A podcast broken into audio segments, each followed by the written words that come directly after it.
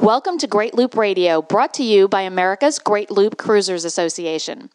We're dedicated to sharing Great Loop information and inspiration with those actively cruising, planning for, or dreaming about a Great Loop adventure. This is Kim Russo. I'm the director of AGLCA. Today, our guest is Scott Draper, and Scott is a lobbyist that the boating community engaged to help us fight the unfair anchoring laws that just took effect in January in Georgia. And we've got some great news to report on that front. So, before I bring in Scott, as always, I would like to take a moment to recognize and thank our Admiral sponsors who support AGLCA at the highest level. They are Beneteau, Curtis Stokes and Associates, Dog River Marina, Passage Maker Trawler Fest, Skipper Bob Publications, and Waterway Guide Media. As always, we encourage our listeners to support these businesses that support the Great Loop. Scott Draper, thank you so much for joining me on Great Loop Radio today. We're happy to have you. Good morning, Kim. We're, we're particularly happy to have you because we have some great news to share about um, the, the, fix, so to speak, to last year's kind of um, not boating friendly legislation. So we'll, we'll jump into that topic in just a moment. But first, um, since most of our listeners probably haven't come across you before, tell us a little bit about yourself and how you became involved in the lobbying effort on this boating issue. Okay, Kim. Well, I recently retired from Georgia Power Company after a 40 year career my last 16 years at Georgia Power were spent representing the legislative interests of Georgia Power there at the state capitol. While at the Capitol, I was involved in passing legislation dealing with nuclear financing, nuclear security, and uh, other environmental related issues. But the largest percentage of my time was spent playing defense, just keeping things from happening to us, much like House Bill 201 happened to the recreational boating community last year. Early in my experience in the Capitol, I met Jack White, who was a state representative from Blue Ridge, Georgia. And shortly after I met Jack, he left the world of Georgia politics to pursue other interests. And I never really heard from Jack again until about three weeks ago. Uh, HB 833 was introduced at the beginning of this session and was just sitting there with no traction. And I think Jack's experience as a state representative helped him realize that if there was any hope of passing that bill, that he would need to find somebody with legislative experience that would help shepherd it through the system. So uh, Jack found my profile on Facebook and he reached out to ask if I would be willing to help. Well, and, and help you did. Um, and some of our listeners, if you've listened on a regular basis, you may have recall hearing Jack White on one of our episodes talking about HB 201, which passed the Georgia um, legislature last year. The General Assembly uh, pretty much very quickly and somewhat quietly passed HB 201. And just as a recap, the bill gave DNR some very widespread power to decide where boaters could anchor. It gave them the, the ability to uh, require permits to anchor for even one night in Georgia. And it also um, had some measures that upset some boaters regarding uh, the discharge of sewage, um, which is illegal any place if it's untreated sewage. Within U.S. waters, um, unless you're three miles out, in most places, uh, you can't discharge untreated sewage.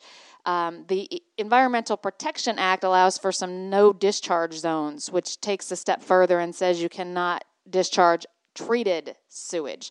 Georgia doesn't qualify to have a no discharge zone because they don't have enough pump out facilities. Um, so there was kind of a measure in HB 201 that, in, in addition to uh, severely restricting anchoring, in addition to the ability to require permits, there was this. Uh, effort, so to speak, perhaps to sidestep that EPA regulation and make the entire coastline a no discharge zone. So, obviously, very upsetting to boaters. There was a lot of uh, opportunity for public feedback after the law had passed to help DNR know how to best implement this. And when on December 30th, DNR issued an administrative order with the rules for implementation, it became abundantly clear that a lot of that feedback fell on deaf ears. They did not implement permits, but they did um, set the anchoring areas as uh, you, you couldn't anchor essentially within a thousand feet of marine structures, which included private docks, included um, boat ramps and things like that. The only exception was 300 feet from marinas. So it was it was somewhat counterintuitive. Um, Jack White has been phenomenal. As Scott said, he's a former Georgia state representative. And when he retired from his political life, he did some extended cruising. So he was one of the first people who contacted me when the law passed last year. Um, and uh, Jack was really serving, I would say, as our uh, lobbyist um, for free. And but Jack also works full time and is at, based out of Savannah. So as the bill somewhat stalled, um, Jack had the great advice that it was time to have somebody representing us in Atlanta, and he recommended Scott. And Scott made huge progress in a very short amount of time. Um, so we're very thankful for that. Um, you know, tell us a little bit, if you can, Scott. Um, how did you make that quick progress after the bill had been stalled? I mean, it seemed that you knew how to jump right in and get started and, and make immediate progress. What did you do first? Well, HB 833 was introduced the beginning of this session, and it just sat there in the House of uh, Natural Resources Committee. Jack called me the third week in February, and the legislature had already been in session for over a month and crossover day was only three weeks away. And crossover day is the last day in a legislative session that a bill introduced in the state, Senate, or the House can be voted out of the place of origin onto the other body. So in our case, what that meant was that we only had three weeks to get a bill through the system and onto the House floor. We really had no margin for error and we had to really hurry. So the first thing I did was to provide a plan of action to your group of concerned voters and after a conference call with your group, uh, you guys provided me with a list of concise uh, articles, press releases, videos, and internet forums that really detailed really well the history and consequences of HB 201. So I spent several hours just reviewing that material and getting up to speed on the issue. The next day, I made a visit to the sponsor of HB 833, who is Representative Ron Stephens of Savannah, who is himself an avid boater. And after my meeting with Representative Stephens, I sent a text message to the commissioner of Georgia's Department of Natural Resources, who is Mark Williams. And I explained that uh, I was working with Representative Stephens to pass HB 833. Commissioner Williams was very gracious and he called me back that very afternoon. And during that conversation, we agreed to set up a conference call between the commissioner's team, Representative Stephens, your voting team, and me to discuss the bill.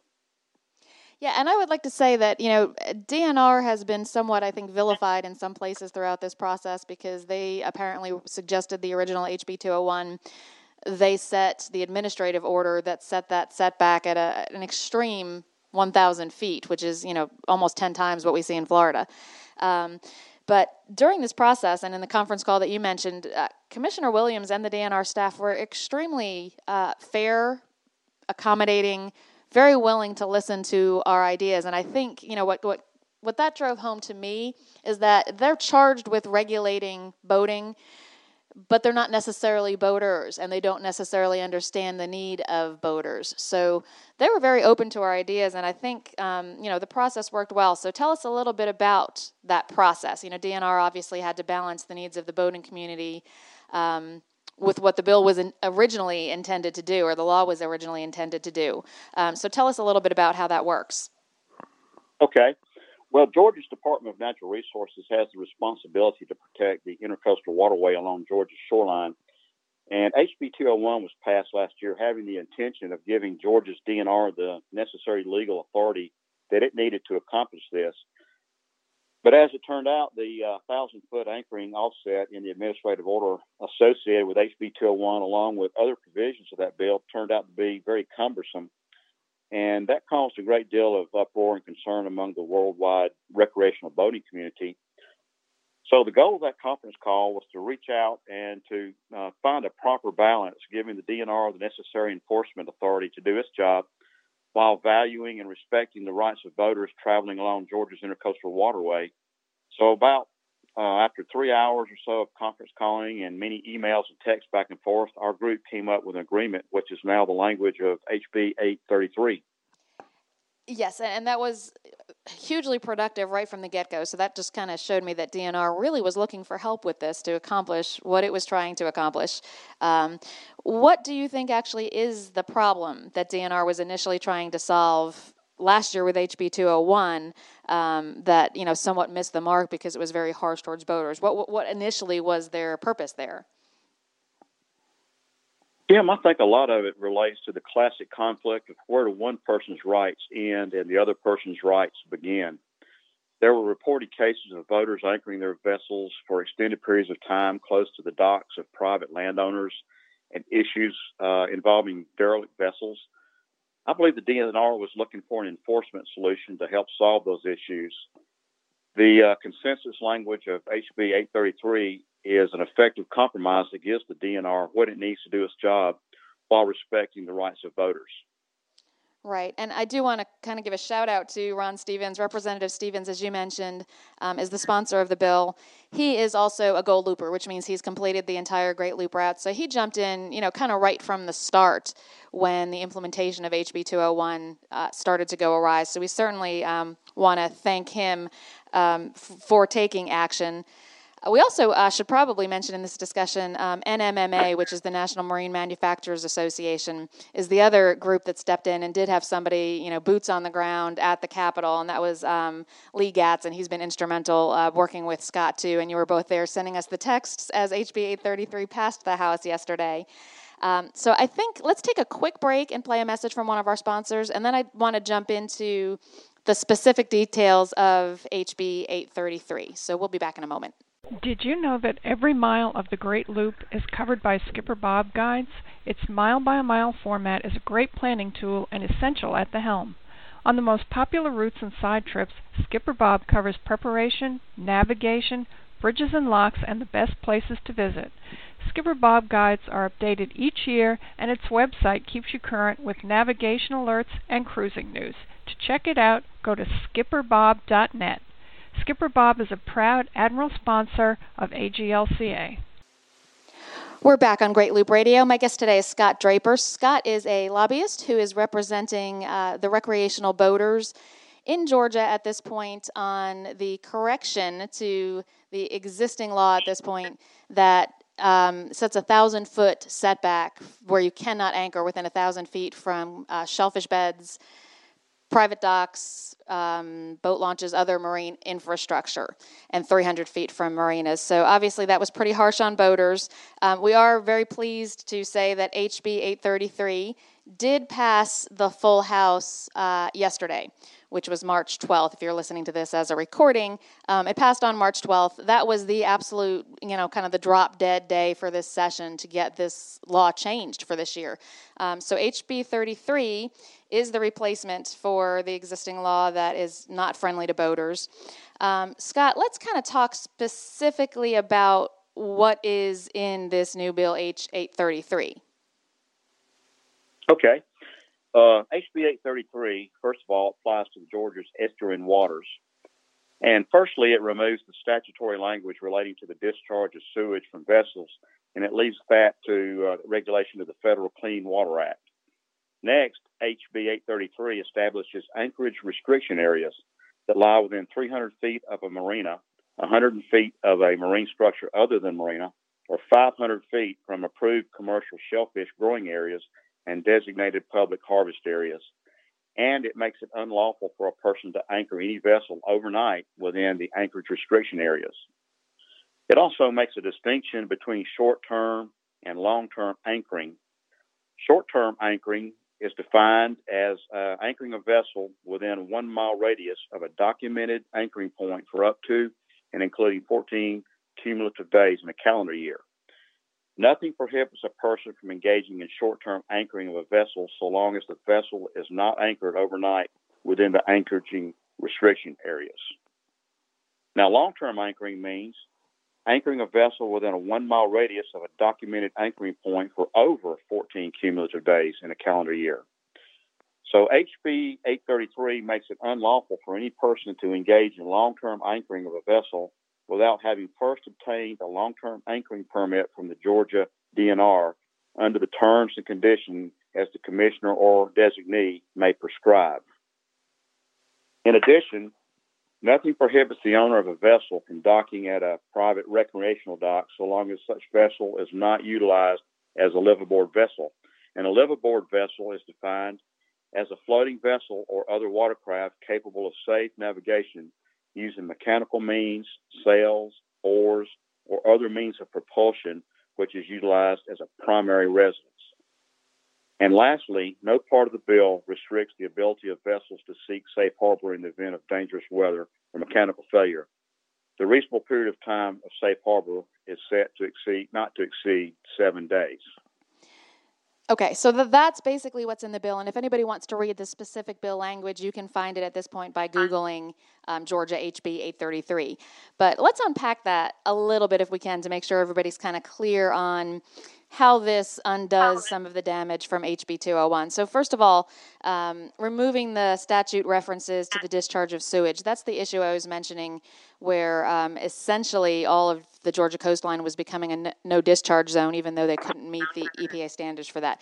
This one's a little bit uh, controversial among our members because there are some who think that if we can, you know, eliminate even treated sewage discharge, we should. And you know, essentially that that's certainly a debatable point, but for our purposes, the Georgia line should not try, the Georgia law should not try to step sidestep the federal statutes. So um, that's that's and DNR agreed with that basically. So that's it. Just essentially X's through the language from the HB 201 language um, that made it illegal to discharge treated sewage. So that's where that came from. Um, the anchoring restriction areas, I think, is really a huge win for the boating community. As we've mentioned before, um, HB 201 left DNR with pretty wide power to tell us where we can anchor. This new bill, H33, uh, sets those anchoring setbacks in the statutes. So it kind of takes that power back from DNR and you know prevents it from changing um, and potentially getting even worse if a different D- DNR commissioner came in. So we went from a thousand feet from marine structures um, and a thousand feet of shellfish beds to 150 feet from marine structures, which is the same as we have in Florida. So it also makes it a little bit easier for boaters to understand. Um, and 500 feet from the commercial shellfish bed. And those are, of course, as well as public um, publicly designated harvest areas. Um, sorry, designated public, public harvest areas. Um, so 500 feet from those shellfish beds. And those, of course, are, are, waterways we want to make sure remain pristine in those areas because of uh, the food production, essentially, that's happening there. Um, so that was cut in half from the 1,000 feet to 500. Uh, the 300 feet for marinas remained the same. And that is a fair distance for marinas because of the, the you know, constant in and out of traffic in those areas. So again, kind of a huge win for boaters. We can now anchor again within 150 feet from marine, marine structure. Uh, well, I shouldn't say we can now because this bill still has some places to go before it becomes law, and we'll talk about that. Um, but the bill allows for anchoring within 150 feet instead of 1,000 from private docks, et cetera. Um, I think the short term and long term anchoring, as you mentioned, Scott, is really kind of what gives um, DNR some of that teeth that they were looking for to solve what is probably the biggest part of anchoring issues in all states, and that's the derelict vessels and perhaps some nuisance ves- vessels that remain in one place, don't really intend on moving, and are, you know, frankly not good neighbors to both the boaters and the land side homeowners in those areas. And that's where this short and long term anchoring idea came from. So, you know, to just put it in very simple terms, you can anchor in the same place for up to 14 cumulative days in a year. You'll be considered short term anchoring at that point. And after you reach that 14 days, you have to move at least a mile. Um, if you don't want to move, that is also okay, but then you do become a long term anchorer and you need to get this permit from DNR. So, um, you know, I, I, think from a cruiser's perspective, which most AGLCA members are not planning on staying in one place for an extended period of time, um, it, it really kind of makes that fair to balance fixing the derelict and nuisance vessel problem with the needs of the cruising community. So I, I think this was a very uh, good compromise on the issues. Um, I did get a question actually last night from someone, Scott, who had t- t- taken a look at HB 833 and was questioning um, the documented anchoring point. And I'm not sure if DNR has decided yet how an anchoring point would be documented. Um, I don't know if you have any insight into that, Scott, but I think basically the point is uh, a documented anchoring point is where a place where you have been anchor, anchored, and it may be law enforcement that would document that. I'm really not sure on that point just yet. Do you have any thoughts, Scott? Yes, you know when we were discussing the the whole bill with the uh, the DNR folks, and this guy this idea kind of hatched out. Uh, I think the idea was like if if they can document that a, a particular vessel is anchored like 25 or, or or so far from a certain maybe tree or a certain item, they can document that particular place of anchorage. And so it, it could really be anything at this point. They're just something they can attach that that anchorage to and measure uh, the law according to it. That's that's kind of the way I'm thinking about it. Yeah, and I think they may be willing to use you know GPS coordinates as well. But you know, I believe, and, and, you know, this is Kim talking, not DNR, but I believe they continue to plan for this to be complaint driven. So if they get a complaint, they may document your anchoring point at that point in time um, and use that as the measure of, of making sure that you've moved within 14 days. So uh, some of that I assume will you know be implemented through administrative order as we saw in HB 201. Um, but you know the big win here is that the the power that DNR had to have a huge impact on boaters was moved back to where it belongs, and that is with the state uh, General Assembly, and they set in the statute what that distance needed to be. So you know, the bill is not perfect. There certainly are a few things that we wish we could change, but we got the vast majority of what boaters were asking for, and I'm really pleased where where this ended up. Um, what was the the final vote count yesterday, Scott? Well, we had a very impressive vote count. We had 157 votes yes and only six votes no. So we were really pleased with uh, how the, the votes came out yesterday. Yeah, so a huge step forward. Um, there are a few steps left before this becomes law, however. So as of now, HB 201 is still in effect. Um, so what happens next to HB 833? Well, as of today, Georgia's uh, 2020 legislative session has been suspended until a further date uh, due to the coronavirus pandemic.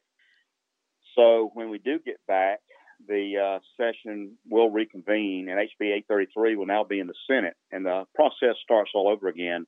First, we'll focus on the successful passage out of the uh, Senate Natural Resources Committee, and then we'll work on getting it passed out of the Senate Rules Committee, and, and from there onto the Senate floor for a final vote.